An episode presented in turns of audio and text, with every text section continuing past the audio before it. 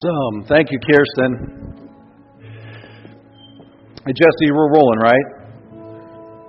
Was that a yes? All right. I can't see you, so I need to be able to hear you. Because uh, I want to, I want to get a couple testimonies real quick. So this is going to lead into Mark's message. So we are doing a fasting chain. For those of you that are not aware of this, for those of you are, I want to remind you. Uh, Jesus said that many sicknesses and diseases and break, uh, strongholds do not happen. You don't, don't get healed. You don't get breakthroughs without fasting. It's a spiritual punch in Satan's face, all right? That's what it is, the way I like to see it. And it is also an intimacy with God. So you get to do that. You get to climb up into the Father's lap through fasting and prayer, and you also get to give an elbow into the devil's face. It's a whole other level of spiritual warfare and, and spiritual power. And so I want to ask you to climb on the website. You can do it right now while I'm talking sometime during the service. Just go on our website. The first little banner you see says Fasting and Prayer. Click on that. It takes you to our prayer page. There'll be a place that says Sign Up. Click on Sign Up and it takes you to our calendar. And every month we are doing a fasting chain. And that is instead of us just fasting for like 10 days at the beginning of the year, we're fasting all year long. And the way we do it is you just put your name on the calendar somewhere. So, like, I'm fasting on Mondays. I, I think I saw some others are fasting on Wednesdays. Some others are fasting on, on Thursdays. And people are just signing up for a, um, for a consistency in fasting. You can just miss like a meal a week or two meals a week, maybe a day a week. So it's not like an extended fast. And so we have a prayer. So somebody's always fasting in our church. And I'm telling you, it's going to make huge differences. I'm going to tell you two right now. One, and that we're fasting for intimacy with God, increase of God's kingdom in our lives. That's everything that God does to bless us. And ingathering of those who are far from God to come to His Son Jesus. Everybody say intimacy, increase, ingathering. This is what we're fasting for, and we're starting to see things we weren't seeing before. For example, we've been living in Ramona for about eight years now. My Catholic neighbor, I was raised Catholic, she's Catholic, and we've had a couple conversations, and it's like, ah, well, I saw her this week, and she was in her driveway, and we got to talking a little bit. And that I just went ahead and asked her, you know, I said, you know, if you were to die tonight, would you go to heaven in the morning? And she said, uh, I don't know. And I said, well, would you like to know? And she looks at me like, who would have that kind of information? And I just shared the free gift of salvation, which she had never heard before, and led her to the Lord right there in her driveway. And she said this to me. I said, What are you feeling right now? I always like to ask that question. What are you feeling right now? And she said, like, I'll never be alone again. And I said, Do you know when I gave my life to Christ at 19 years old, I was standing in my kitchen doing the dishes, and it was just a couple months after I gave my life to Christ, and I had this realization I will never be alone again. And she said, You got to be kidding me. She goes, I got chills going down my legs right now. I was like, I said, that would be the Holy Spirit. And then I got another fasting report, and I'm going to ask Christina to come up real quick. And she's also going to kick off our 15 second testimonies this week, which is equipping the body of Christ to be able to give your testimony of how Christ has changed your life in 15 seconds. But first, she's going to give you a fasting testimony uh, to talk about the power of fasting. Go ahead. So, my mom's bit was in the hospital for two weeks. She had a GI bleed. She already had congestive heart failure and diabetes but uh, GI bleed, and then she got a, a respiratory virus. It's called RSV on top of it. So Christina's a nurse, so she knows what she's talking about. All right. So she was really sick, and it, of course, I, it happened right around the time that I'm going to go visit my biological father and meet my, you know, five brothers and sisters and my biological father. I'm going to drive up, you know, 10 hours to go meet them, and, and it happens right before that. And I'm thinking, oh God, I, I I got, you know, what do I do? Do I go visit my mom or, you know, go meet my biological father? But my mom insisted that I go. She wow. said, I want you to go meet your your father. So I went ahead and went up there and met him. And anyway, during the time that I was uh, about to meet him, she just got sicker. She got out of the hospital for like one day, and then she was just worse. And her heart was failing. Her whole body was backing up with fluid. She she was fevers and chills and and then she had a GI bleed on top of it, and she lost like so much blood, like four pints of blood. Um, anyway, and I just thought, why so many things? Like I really thought it's got to be a spiritual attack, you know, because hmm. it's the timing. Anyway, the whole time she was she was in the hospital, I was up in Northern California, and I was just praying and praying. I was praying like every day, and I was, you know, I was just intercessing, mm-hmm. you know. But she just she was not getting better. And then um, I came back home and I was thinking, you know, maybe I should go there. And she even said, I, I want to die. I, I just, I can't, I can't be in the hospital anymore.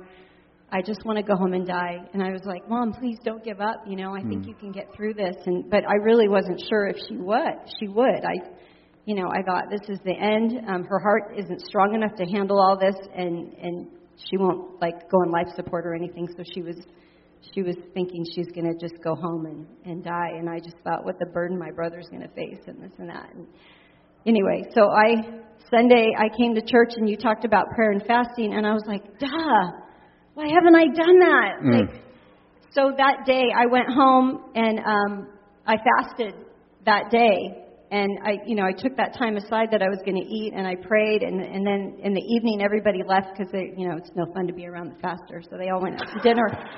So I stayed home and I was just praying and worshiping and fast, you know, I was just like intercessing and I was just crying out to God and and my prayer was like, Lord, if it's time for her to go, just just take her. Don't like let her, you know, die slowly.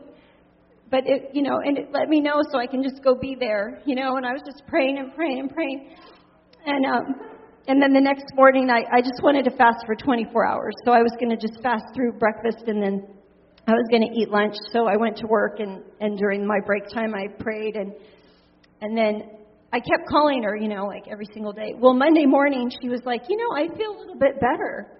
And you'd fast this Sunday to Monday. Yeah, and I was like, really? Um, like, you know, so I was all excited, and and then I, you know, I just continued to pray, and um, and then Monday night, she's like, wow, I'm feeling really better. I'm, I am feeling better. I'm going to see. the So the next day, she said she was feeling better, and then she went home from the hospital on Wednesday. and then this morning, she's out to breakfast with my brother eating. Come on! You know. Come on! So I was That's just like, awesome. Ah. "Ah, it's not the end. It's not the end. That is awesome. The So, only and- difference and was then- you added fasting to your praying. Yep, and the fluid went off her body, and no more fevers. Oh, that's beautiful. so praise God. That is beautiful. I know. That I'm is beautiful. So happy. Thank you, Jesus. See, that's how we Thank partner with heaven on earth. And then everybody's been praying too, so that Yeah, that's how we partner with heaven on earth. Okay, so we want to be able to, when we have a moment in an elevator or a grocery line or somebody at work or school, uh, a neighbor or somebody at school, to be able to just real quickly tell them what you were like before Christ, when you met Christ, and what it's like after. And you got to do this in like 15 seconds so that we understand how you can just whip that out and share that. So, you go. So, before I was a Christian, I just thought to myself, if I just have a good husband, I know I'll be happy. If I just have a house, I know I'm going to be happy. If I just have children and a career and all these things, I know I'm going to be happy. And I wasn't happy. I had everything. I had had it all. And um, I was just empty inside and full of anxiety and and just ugh. anyway. I came to the gathering place. I gave my life to Jesus, and the closer I got to Jesus, and the more I walked with God, that empty feeling that I had, just as like closer I got, it just went away, and God just transformed me. No more anxiety, and um, I'm fulfilled and full of joy. Amen. Amen. I think I forgot to release the children and the middle school. So, children in the middle school, you're out. Sorry about that, uh, middle school teachers and children's workers. I hope you still love me and forgive me. And Mark's getting very nervous because he gets like about three minutes to preach now, so it really has to be 15 seconds. Here we go. Because the 10 minute version is more interesting, but the 15 second one was I was raised a Christian, um, really There you go. Pursuit of truth became agnostic, and then through my science degree realized that there was a purposeful creator, and I couldn't deny that. Um, and then looked into the history of Jesus, realized he was of God, and then had no idea what that had to do with me, and was still full of existential anxiety. And then through my dad dying, um, my dad was was a like born again Christian, loved Jesus, and I just saw that our God was a personal God, and that He loved us. Um, all these miracles and all these these things around His death. Um, Wow. These miracles, these breakthroughs that happened, and Wow. and I realized that I wanted that, and we never have to um, walk through anything by ourselves. See, well, what you just said was so powerful. You found God through science. Yes. I love it. Isn't that a great testimony? Amen. Let's go, Peter. These are see these are powerful arrows that you can shoot and bring somebody to the Lord. Peter, go. By 17, I was about as hard and as stiff-necked and hard-hearted as you could fathom. I knew it all. If you rubbed up against me, you would be a scrape or scratch or a bristle because I had a strong opinion and I was judgmental. All these things worked really well for me in the military. However, even in the darkest places, God's light shines, and person after person, even in the military, would tell me about Christ, tell me about Christ. And after about six years of that, I finally realized, completely empty and frustrated with myself, not being able to keep friends, maintain relationships. Um, I said, wow, I need this. And ever since then, it's been a journey of being softened, chipped away, chipped away, chipped away, sculpted, shaped, recrafted. And, uh, and look and look at you now. Look at that. And you know, I, I, I just keep getting softer, hopefully, and it makes me good for my family and allows me to even have my wife, who would have not married a hard-hearted fellow. So I, I aspire to continue to get softer. Someday I'll be as soft and as marshmallow as Mark. Maybe, maybe. But but in the but in the meantime, when I did this, your wife gave you a cat call. So I think you're doing good. Here we go. When you say 15 second, if you're timing, just understand it's a it's a short testimony. That's the idea. Here we go. Hi, I'm Janine. Um, there was a time in my life when I felt just hopeless and lonely, and um, at the age of 16, I met the Lord, and ever since then, um, He has been with me, and He has given me just love and endless blessings. And um, it hasn't always been easy, but it's been a journey, and um, I'm just so grateful that He has been a part of my life ever since. Amen. Amen. And bringing up the rear is Christopher Larkin. Thank you. You're welcome. Hello. Uh, my testimony is actually about work. How many of you work? Okay. All right. So I I was going through some persecution at work, and my coworkers were noticing it, and I know that sometimes shining the light you get persecuted, and so the Bible says in Romans 12 to bless those who are persecuting you, and I was like, why would I do that? But I decided to pray for those who were persecuting me. And within two weeks of praying every day, God removed those persecuting me and replaced them with God loving people who wow. cared for me and wanted to see me grow. And so I just know that was God's faithfulness for me. And I just, I know that same thing can happen to you. That's awesome. Awesome. Okay, so we're in a series called Loving God Back. It ends today, but loving God back doesn't end today. I just want to make that clear. All right? And this leg of it, so the way we love God back is we love His Son, Jesus. We love one another. And then we love the world with the love of God, those who are far from God. And so this month we've been doing No Place Left. Well, we love the world with the good news of Christ until there's no place left. And Mark is going to close out this series. So, Mark Cowpersmith, come on.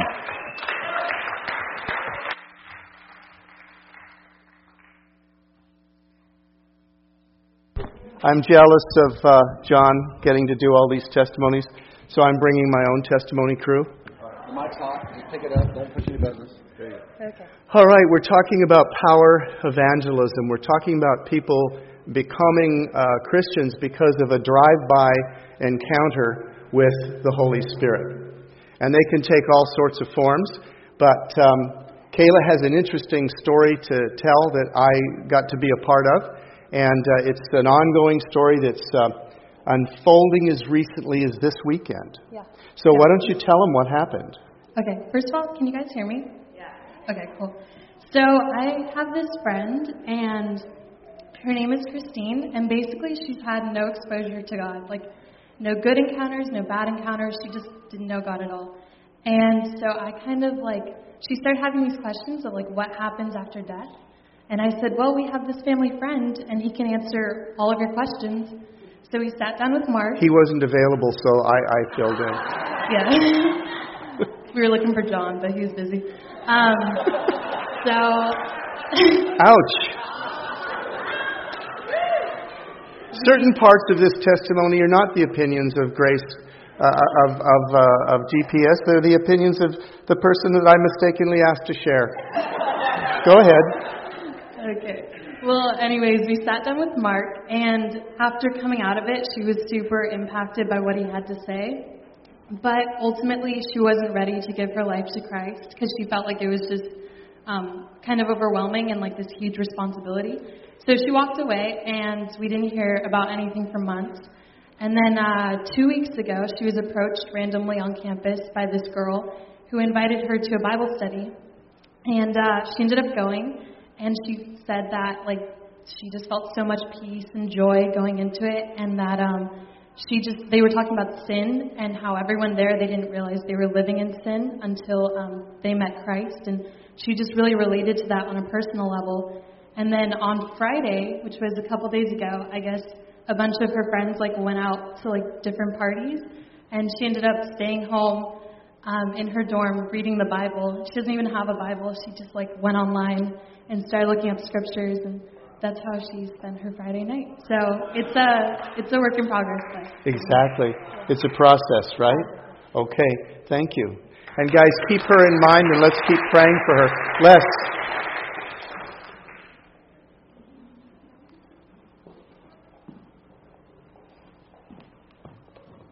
Thank you, Mark. Uh, when I heard Mark was talking about prophetic evangelism, I wanted uh, to tell him about a story that's kind of ironic. It, it was targeted at prophetic evangelism, but it, the moral of the story is that if you lean into God and you declare what you what you want, He will use you. It just may not be in the exact way that you think, but He is faithful for all those who are willing to be obedient we had, uh, Donette and I had been praying for people in healing, as most of you know that was our, our primary ministry. But I felt like we really need to start getting some more people saved on it. So I went out because I like instruction manuals, and I read Power Evangelism by Wimber, and I read Prophetic Evangelism by Sean Smith, and I was so ready to go. I just took with me that I am going to go out, and I'm because I'm Les, really God. Les, Les won't leave the house without reading a book first. I was so fired up to go out and get people saved in the kingdom. And the, the church was uh, going to have a little booth at a Penasquitos fair, so Donette and I signed up, and I was going to go, and all these people would come in the booth, and we'd see healings. And so I was really excited about it. And as I was praying, you know, about healing, God showed me a picture of someone with legs being really different proportion, causing back and neck pain. And so I remember walking to the booth saying, Donna, I think we're going to see somebody healed today of, of one of those short legs where they walk and they get all hurt. And she says, Why? I said, Because God showed me a picture of legs that were, were, were wrong size. So we, we get to the booth, we do our two and a half hours. One giggly teenager came in and it was it was a disaster. so I went home and I and I was really torn up because I thought this is what I want. I really want to do prophetic evangelism. So I got on my knees and I prayed, Lord, did I do something wrong? I mean, I was there, I was willing, I went. I, I really had no opportunities. It didn't work out. You know, show me what I'm doing wrong. So that afternoon, one of my daughters said, "Hey, Dad, there's a church over in the local school that's got you know youth worship kind of thing going. I want to go check it out. Would you mind if I went?" And I said, "No." I said, Could I go too? Because I'm kind of feeling lost in the Lord today. I, I need more worship time. So she invited a friend from Rancho Bernardo, a big church in Rancho Bernardo, and they went. And I went with them. And I'm sitting there, and I'm just saying, Well, Lord, if there's anyone here that you'd like me to give a prophetic word to, I would be happy to do so. I get a picture of this guy that's in the next aisle. And I get this picture that he's in a white lab coat. And I said, Is that him, Lord? Yes, it is. So after it's over, I tell the girls I feel like I got a word for a guy, and I pull him aside and I say, "Hey, sir, I feel like the Lord has got a message for you. Would you mind if I tell you?" And he he wasn't used to that, but he said, "Okay." So I asked him if he was a doctor or, or some kind of medical scientist. And he said, "Yeah, I'm a doctor. How'd you know that?" So you know, now I'm confident. You know, the Lord showed me a picture of you having an argument, a really bad argument with another woman, and now you're feeling really remorseful, and you got a great deal of sadness going on. Is that is that what's going on? He goes, Wow. He, he said yes. He, he was a doctor who had flown here with his wife and moved, and uh, she had a great job going, but he couldn't practice because he'd broken his arm and couldn't take the board exams, and they're only given it once every year, so he had to skip it because he couldn't. He literally couldn't write. So he was flying back and forth to other states. So they were in arguments all the time. Long story short, I prayed with him so long that the child care workers brought his kids out to the curb. They're like, "What are you guys talking about? So we get home, and this girl and my daughter are sitting at the table. We're talking about how they enjoyed the worship music, and she said, "Why were you talking to that guy?" And I said, Well, because I felt like the Lord gave me a prophetic word for him. And she said, What is that? And I said, Well, that's where, you know, you ask God. So I explained the whole story to her. She goes, Wow, I didn't know God still talked to people like that. I said, He does. And I said, You know, it's 8.30 at night. And I said, But what I really thought was going to happen today was God was going to let me pray for somebody who had a bad back because of one leg being shorter than the other. I was certain of that. She goes, Oh my gosh. She says, I have that. She says, I have it so bad that I used to miss school because I had such bad neck aches, headaches, and back aches. She says, I would have to go to the chiropractor in the morning before I went in to, hmm. could go to school because one leg is so much shorter than the other. And I said, Would you let me pray for you? She, Absolutely. So she, we got down on the floor and we prayed for her and literally watched like an inch difference between her legs even out in my kitchen at 9 o'clock at night with someone who had no concept for prophecy or for healing. And I just thought, you know, God, you are so funny. What I thought I needed was prophetic evangelism. What you said was going to happen, I hung in there until it did. But I had given up on the idea that I must have been wrong. You know, that that wasn't the purpose for my day. And so, Thank you.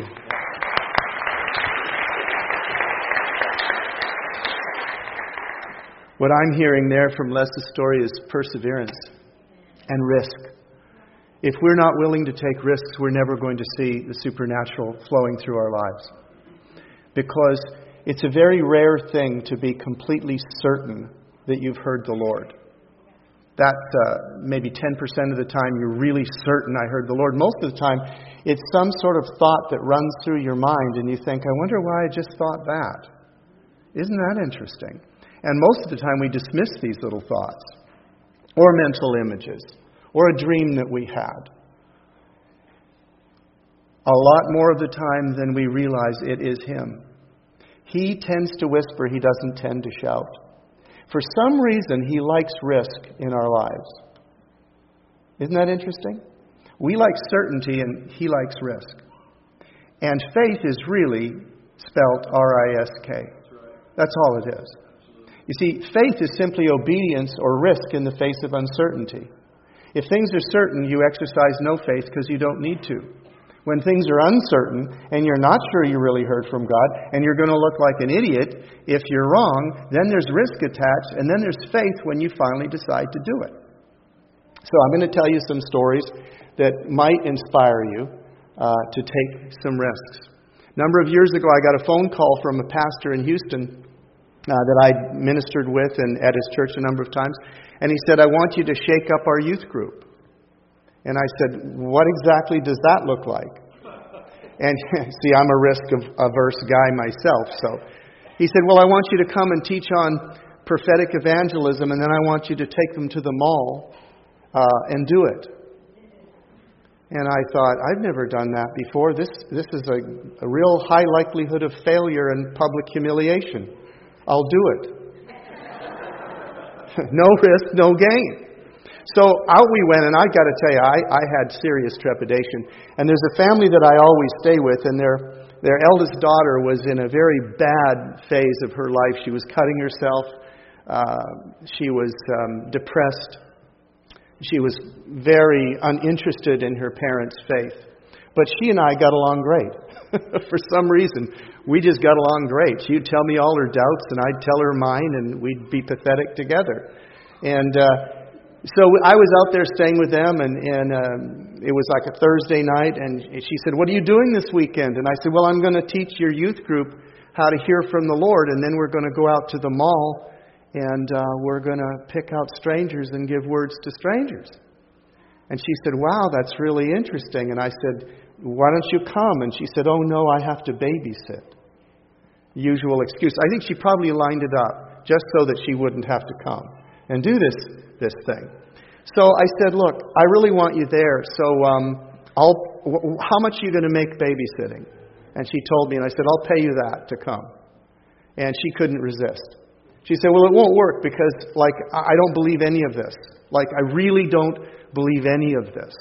So it won't work. And I said, No, it'll work. It'll work better because God likes to show off. And he, and he likes to teach people like you that he's really real. And so I, I think you're probably going to going to experience something. So she said, Okay, but only if I can be with you while we do it. And I said, All right, we'll, we'll try this thing together. So I taught on it on a Saturday, Friday night, and a Saturday morning. And out we went to the food court of the big mall on Saturday afternoon. And I told the kids, Look, I just want you to walk around the food court, and, and here's what happens. It happens to me all the time. Well, not all the time, but a lot. I said, I want you to just let your gaze go from person to person as they're eating or sitting there. And what will happen is the Holy Spirit will kind of lock you onto somebody, and you'll just pause and you'll look at them, and something will come into your mind. And when that happens, you tell me, and we'll see what we should do with it. So she said, All right, I mean, that sounds pretty easy. And in fact, it is pretty easy. So off we go, and we're in pairs, and, and she was with me, and we're walking along, and she sees this guy eating, and she looks at him, and and we go, we go past him, and she said, That guy back there, that guy's the one. And I said, The one what? And she said, I looked at him and I couldn't get my eyes off his nose. This is not biblical, the nose thing. So I said, Well, yeah, that okay, but did anything come to you while you were staring at his nose? And she said, Yes, the word divorce. And I said, All right, we need to talk to him. She said, Oh, no, no, no, we, we can't do that. I said, Yeah, we, we have to. This is how we find out if you heard from the Lord or not. And she said, Well, I can't do it. And I said, No, you need to do it. We fought for several minutes, and she won. She said, Under no circumstances am I going to talk to that guy. So I said, Okay, I'll do it. So uh, I asked the Lord, How do I do this? I mean, how do I start with some total stranger? And as I'm walking towards them, this thought comes to me. And I walked up and I said, you know, this sounds really crazy. I said, but there's a girl over there. See that girl over there? I said, she actually thinks that she heard from God for you. I said, prove her wrong. Can I tell you what she says she thinks she heard from God? He goes, Yeah. I said, She thinks that you just got a divorce. Tears. He says, Yeah, I did. I said, get. O-. I called the girl, get over here. We're going to finish what you started.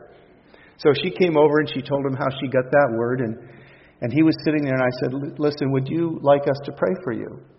And he said, Yeah. I said, Well, let's see what the Lord says to you. Let's just wait here and see if he's got anything else that he wants to say. See, that first part, divorce, is what we technically, technically call a word of knowledge. It's not a message, it's a piece of information that indicates to the person and to you that the Holy Spirit is involved in this moment. But it's not the message, it's diagnostic. The treatment, the message, the good part, still hasn't come yet. And yet, this first word, divorce, has opened the door. So I said to him, Look, I think God probably wants to say something to you, but I don't know what it is, but would be, you be okay if we just waited for a minute or two? And he said, Sure. And as we were waiting, this thought came to me and I just spoke it out and I said, You believe because of this divorce that you're damaged goods and that you will never be fit to have a relationship with a woman again. And you've judged yourself very harshly. You believe it's entirely your fault and that you have no future. He's just like weeping. His head's down, he's just crying. And he's going, Yeah. And I said, This is what the Lord says to you. This is not all your fault and you are not damaged goods. And you are going to find the right person. And God loves you, and He wants to be a part of your life. And he was so happy. I mean, it was a supernatural change from depression and despair to hope. And during that time, we had at least five or six teams walking around this food court. By the, by the time an hour and a half was up, all of them teenagers had prophesied over total strangers with accuracy. I, I looked around that food court and I saw them clustered with people, praying for them. Nobody said no. Nobody said no. Everybody said yes. And that rocked these kids' world. And I, I got a letter later from the pastor saying, an email from him saying, uh, the youth group is absolutely on fire. It's transformed the whole group. So a couple days later, we're on the way to San Antonio. That pastor and I and another and one of his associates, we're on our way to San Antonio to do some meetings, and we stop at a sports bar for lunch. And you, you, you got to understand this.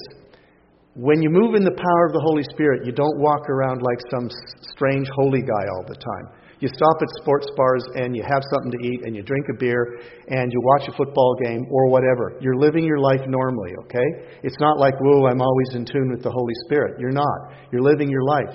We're sitting there having a Coke, waiting for our meals, and Bill, the pastor, said to me, uh, Did you get anything for our waitress? And I said, No. And I said, Did you? And he said, Well, yeah, I just, this thought popped into my head as she was serving us that she has a problem trusting men.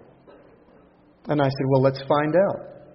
So when she came back with the food, I said, Lori, her name was Lori. I said, Lori, Bill here thinks he heard from God for you. Something about your life. I said, Do you want to know what it is? And she goes, Yeah. And he said, Well, I think God told me that you have serious problem trusting men. And she said, Yeah, I do. And all of a sudden, this message came to me. Thought pops into my head. I said, Lori, you're living with a man right now. And he really, and I didn't know anything about her. I said, Lori, you're living with a man right now, and he really loves your daughter. I didn't know she had a daughter. You got to risk, people. You, you just got to risk. So I said, and he really loves your daughter and he really loves you, and you think he's the right guy for you, but you just can't trust him.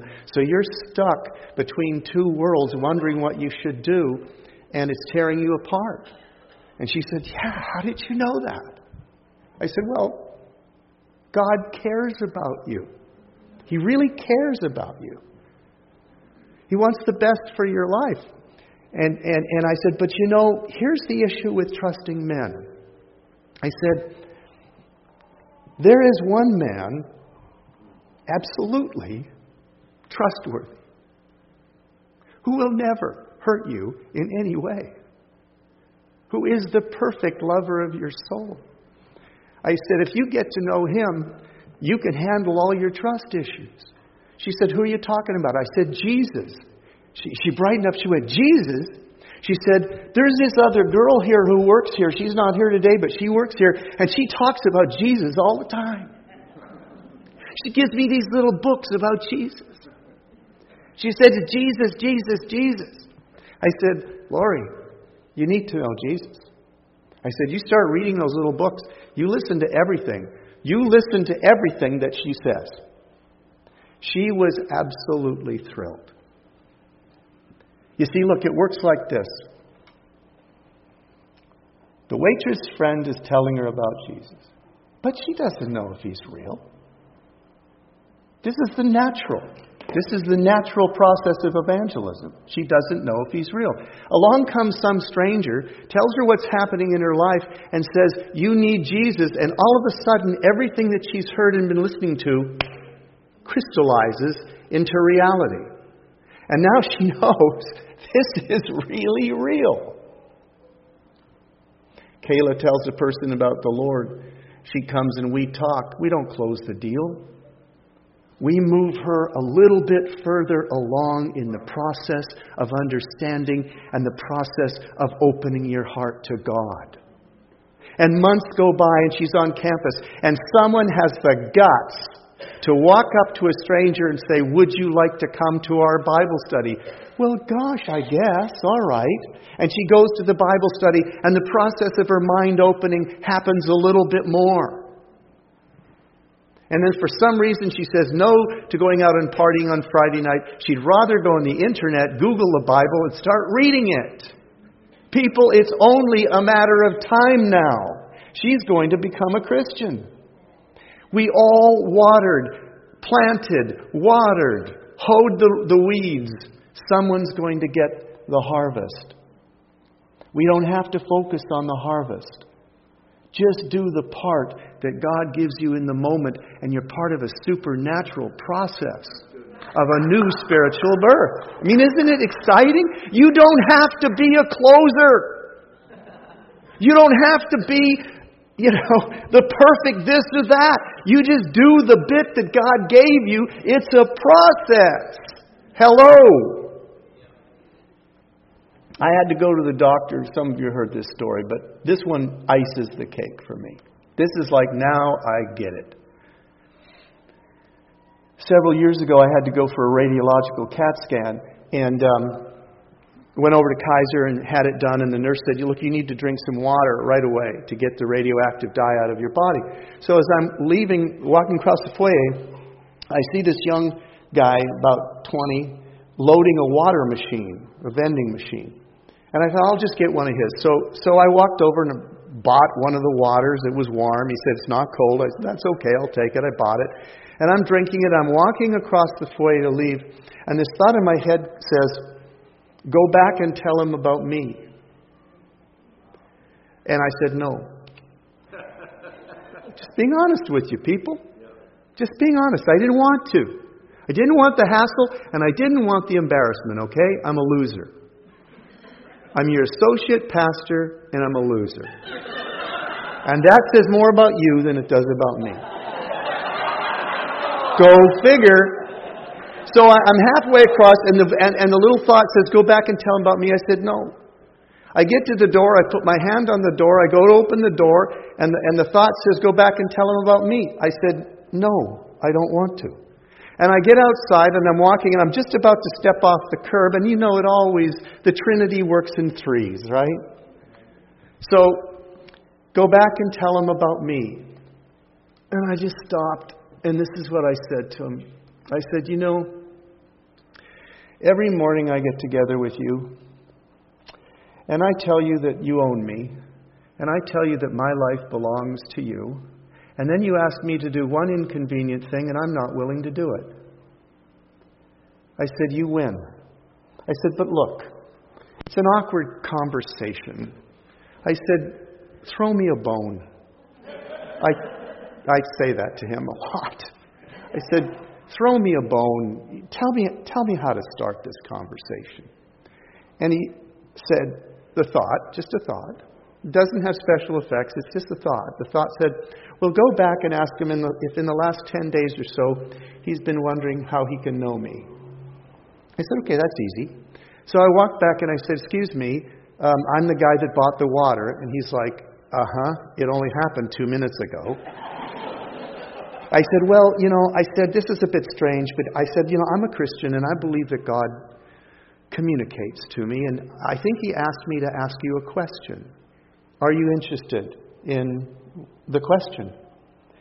Two people in my life have said no.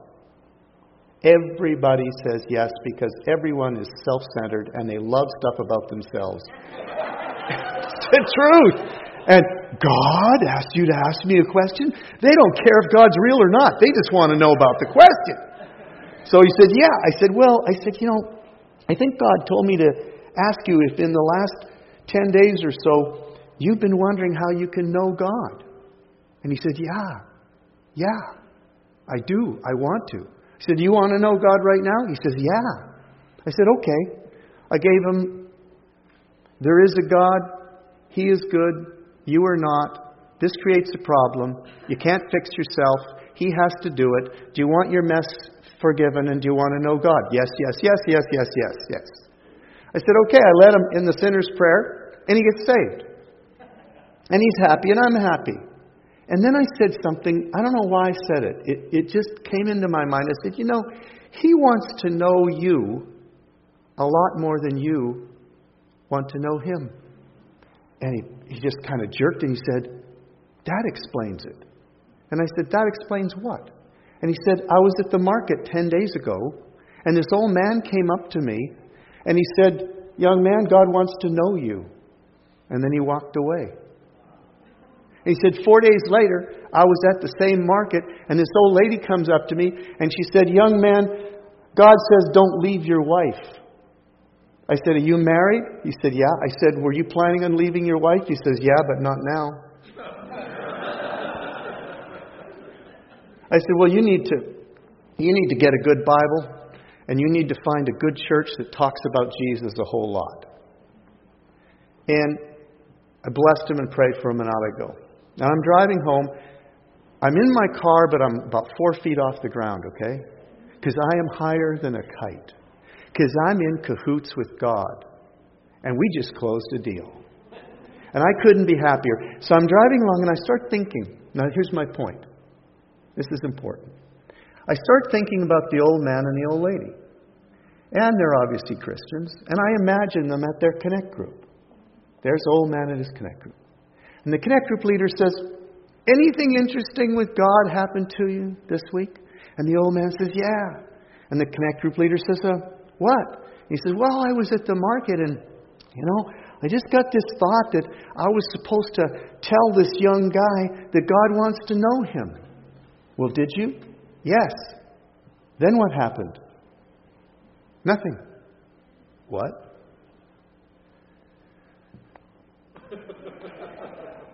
You mean you didn't close the deal? No.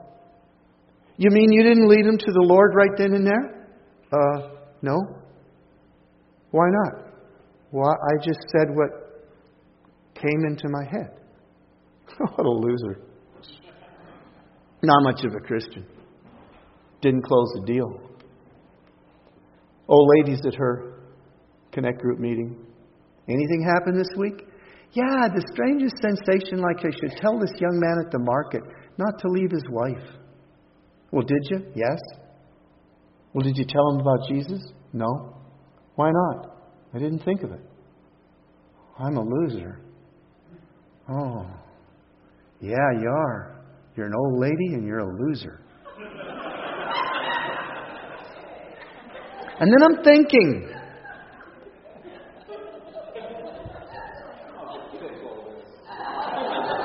You can't fix this.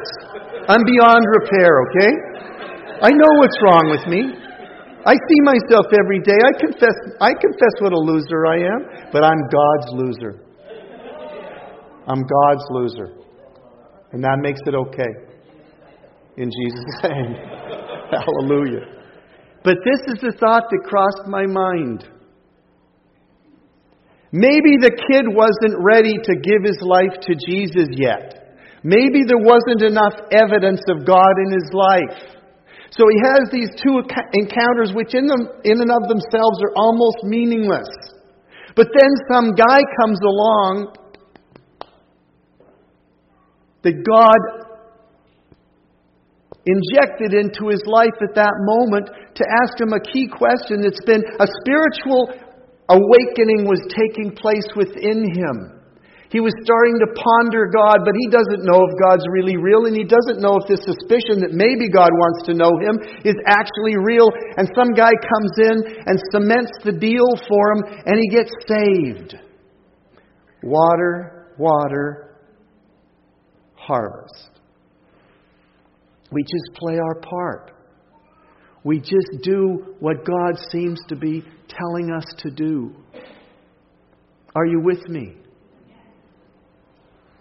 Came back from Texas, hired Nikai, told everybody here what it was like in a court. Never do that. Never tell the good things God's doing in your life because it always leads to more. So I bragged up what happened in Texas. Let's do it with our youth group. No, it's the playoffs. It's the NFL playoffs. I can't go to the mall on Saturday. Are you out of your mind? And my wife said, Jesus invented the DVR for people like you. You can tape the game and watch it later. Busted. So, okay, Mike, we'll go to the mall, get the kids ready, and here we go. And off we go to the mall. And we involve a bunch of adults too, and we're going to do Friday night, Saturday, Saturday afternoon, and they can do Sunday. I don't want to anymore. Too many, too many games to watch.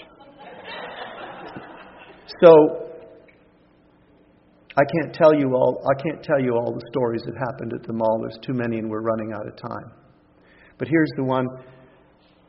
Oh man, we were we were having a coke, and an old uh, an old church member, someone had had not been in church, uh, came, and she was sitting there, and uh, we, she said, What are you doing? I said, We're praying for people in the mall. And she said, How's it going? And I started telling some stories, and there was these two women. You know how those tables are like right beside each other? Like right there? These two women right there listening to me telling these stories of what God's doing with, with prophetic words and strangers. And they keep looking. Finally, I turned and I said, Would you like us to pray over you? And they said, Yeah. And I said, Okay uh, what's going on? And the woman right here, her friend said, she just got evicted. It's 10 days before Christmas. And she just, she just got evicted. And she's, she lost her job and she's got nowhere to live. And she's really depressed. And I said, okay, we'll pray for you. So I said, our, our habit is not just to pray our prayers. We'd like to pray, pray what Jesus is praying for you right now because He's got prayers for you. So let's just wait a minute. And I waited and began to tell her what had been going on in her life and how she'd been hurt over and over and over and over by men and abused by men. And I said, But the interesting thing God's showing me is there's no bitterness in your heart, which is very unusual. There's no bitterness in your heart for all the damage that you've experienced. And she's just, she's just absolutely weeping, just weeping. And um, she's going, Yeah, yeah. And I, I said it was a similar message to what Lori got in Texas. I said, You know, God wants to be your man until He's healed you and you're able to enter into a relationship successfully and not pick guys that are going to hurt you. And she's just weeping. And then her friend says, Do it to me. I said, Okay. So I waited. I said, Here's what's happening. You're having trouble with your boss. This is what's going on at work, blah, blah, blah, blah. She's going, yeah, like this. And we prayed for her. They're both absolutely undone and weeping through the whole thing. Finally, when we're done, and I'm, this, this is one of the most precious moments of my life, she turns to me and she says, Are you people angels? And I said, Yes, today we are. Because we're delivering good news for people. One more. The next day, one of the women in the church, who shall go unnamed, comes to me and says, My husband doesn't believe in all this hyper spiritual stuff. I think it would be very good for him if he went with you to the mall like, like I need a chasm of unbelief beside me when I attempt to do this, right? Like I need some science guy going, oh, I really don't think so. So, of course, I said yes. What a great idea. So off he and I go to man the prayer booth. What a stupid idea. Free prayer. Big sign. Free prayer. You know, we put our we put our table, our little, our little card table, right in the middle of the mall. So they, got, they are going to see us whether they like it or not. They can go left or they can go right, but they see us watching them in the name of the Lord. and that's got to that's got to accomplish something. Zero point zero. No free prayer takers. People would look at us like cross themselves and don't touch me with your spiritual forces of whatever, you know. So it was getting pretty boring. So I'm watching this couple, and they're coming down the center aisle. And they're about 40, 45. And uh, he sees me, and I see him. I'm like, You're not getting by us. You're going to have to turn around and walk backwards because you're not getting by our booth. So he's coming at us. And I can see he looks at the free prayer sign, and she looks at the free prayer sign, and then they kind of look at each other a little bit. And then he looks at me again, and I said, Hey, you. There wasn't anyone else, it's him. He goes, What? I said, What have you got to lose? I said, Seriously, what have you got to lose? You got a couple of nice people here who want to pray for you, and maybe you got something going on in your life that you'd like pray for. What have you got to lose? And he goes, Oh, okay. So they sit down, and I said, What's going on in your life? And he said, Well, We got a dream house. We found our dream house, and we, we really want this house more than anything, but we can't sell our house. And if we don't sell our house soon, then we can't have our dream house. And I said, Wow, man, this is, we can pray about that. I said, But you know, we don't just pray like just for that. We wait on the Lord to see what He would have us pray for you. So, do you mind if we take a minute just to be still? He goes, Okay, go ahead. So we get still. And I close my eyes. What do, what do you want me to pray for? What do you want me to pray for? And the thought says, This is his second wife, and his first wife is cursing him and bad mouthing him. And he's lost hope in his ability to be a good husband to this new wife. So I said, This is what the Lord wants me to pray for you. I said, Your ex wife has been slandering you. She's slandered you at church with your Christian friends, and I didn't know if he was a Christian or not. But that's what was coming. So take the risk, right? So I said, So he's been slandering you. She's been slandering you, and you've, you've really begun to doubt your ability to be a good husband. In fact, you're afraid that you can't be a good husband to this woman right here and it's affecting your marriage and it's affecting your self worth and your concept of who you are as a man. And he is crying at this point, and she is going, She goes, That's him. And she goes, She's horrible. She's done all these mean things to us. And, and I said, Okay, well, let's just pray about this. I said, All right, let me wait on the Lord. And the Lord says, said to him, You're, you're, you're not a bad man. And it was unfair what she's done to you. And this woman is now your responsibility to love. And you can do it. And it's going to be okay. And I mean, we just encourage the heck out of this guy. He's just undone. She's undone. And we finish, and he said, There's something you need to know. And I said, What is it? And he said, We live in Chula Vista. He said, We've never been to this mall before. It was North County Fair Mall off of the Rancho Parkway. They drove 35 miles to get to this mall. He said, We've never been to this mall before. We decided to go Christmas shopping. He said, We didn't know where to go, and we got this idea we should go to North County Fair Mall. He said, We didn't know why we were here. He said, It made no sense, but we just felt like we were supposed to come to this mall. He said, Now I know why we came to this mall. Ephesians says there's divine appointments ordained for us in advance before we were born. Divine appointments. Places to be. Angels. You, you don't, I'm not saying that technically. Don't put this out on the internet.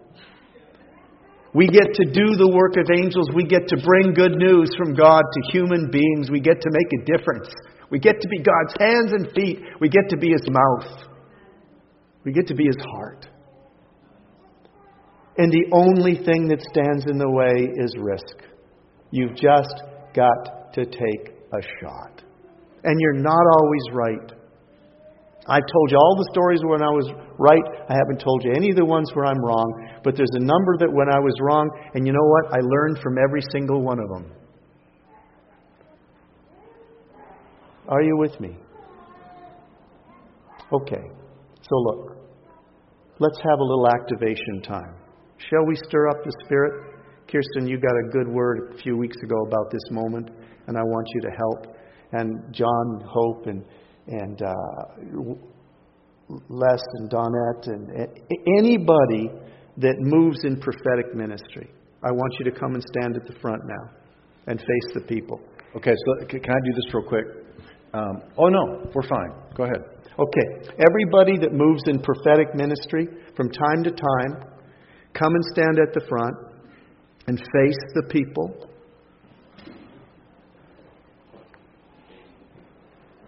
face the people like face the music. One time. Do it. Okay, folks, here's the deal. If you say yes to this, what you're saying yes to is risk. Okay? I'm about to ask you a question. If, you, if the answer to this is yes, you are agreeing to take risks. So there's no trickery here. We want this real plain, what we're doing, real, real honest. If you come for this, you are, by stepping up and coming for this, you are agreeing before God to take risks. And He will bring them into your life, and you will have a chance to risk. So think about this before you make a decision. But the invitation is to come forward and have our people lay hands on you and just bless you with the not the impartation because you already have the prophetic gifting within you. Everyone can hear God's thoughts. Everyone. My sheep hear my voice. Paul said, I wish that you would all eagerly desire prophecy above all the other gifts, and we know why, because there's nothing like hearing from God when you need it. So everybody can do this. Some will do it better than others, but everyone can do it. If you want to grow in this gift and you are willing to take risks, come forward now and we're going to lay hands on you. Okay, let me say this real quick. Um, so yesterday I'm driving with my 13 year old daughter and her friends in the car, and her friend says to me, "Hey, tell me one of those exorcism stories again." You know, because when they drive with me, sometimes they just get stories, and uh, so I said, You're interested in this stuff, aren't you? And I'm looking in the rearview mirror. She was like, Yeah. And uh, so I started talking to her about people that have, you know, exposed themselves to demonic forces and stuff, and you know, sorcery and and uh, astrology and witchcraft and Ouija boards. And she says, "You mean you do those? If you do those things, you open yourselves up to spirits?" She goes, I, "I really want to go to a fortune teller." I said, "Well, you can go to a Christian too, and you know, you got the the source from darkness and the source from light. The problem is, and the reason we do this is because most Christians in the Western Hemisphere had not been raised being trained in kingdom, supernatural power, gifts of the Holy Spirit. So the devil gets them all. He gets that reputation. And then when the church talks about it, it's like, ooh, you guys are weird. Isn't that weird? Isn't that strange? That it's not weird for fortune tellers and soothsayers and Ouija boards and uh, that's not mediums. That's not weird. That's normal. But when the church talks about the supernatural, ooh, you guys are weird. We got to win this back. Amen. We got to take back our identity. And so I, I want her, this girl is not saved, to, when she hears the Christians, she also couples it with hearing from God. Supernatural, being able to tell her future. It's, an, it's a multi billion dollar industry knowing about my future. But you don't think about going to a Christian to find out about your future. You go to the fortune tellers who work on the dark side. We need to change our reputation, right? Yes, sir. Yeah.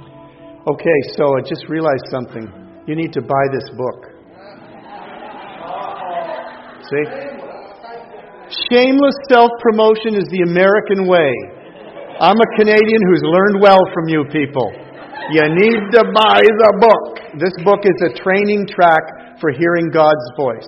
That's what it was written for, and it's very good at that. And I've got copies for you after if you want them. Um, guys, it's very good. they tell me. Uh, if you want this gift stirred up in your life and you're prepared to take some risks with this, come forward now so we can lay hands on you. And don't feel bad if you don't. It's always God's timing and it's God's way. But if He's prompting your spirit, to, to take a step forward in this, then you should definitely come forward. So come on and we'll pray for you. Otherwise, God bless you. See you at a Connect group. See you next Sunday. So you can come down this way. You can go out that way. Visitors, please grab a visitor card or a visitor packet, um, or come down so we can meet you. And uh, we love you. God bless.